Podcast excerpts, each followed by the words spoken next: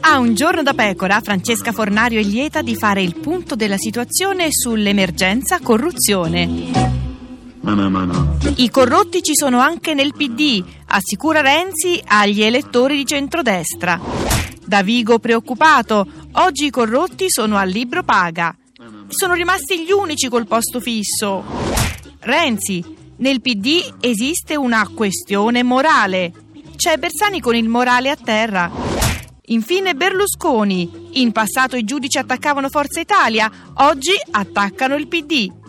È la prova che ce l'hanno proprio con il centrodestra.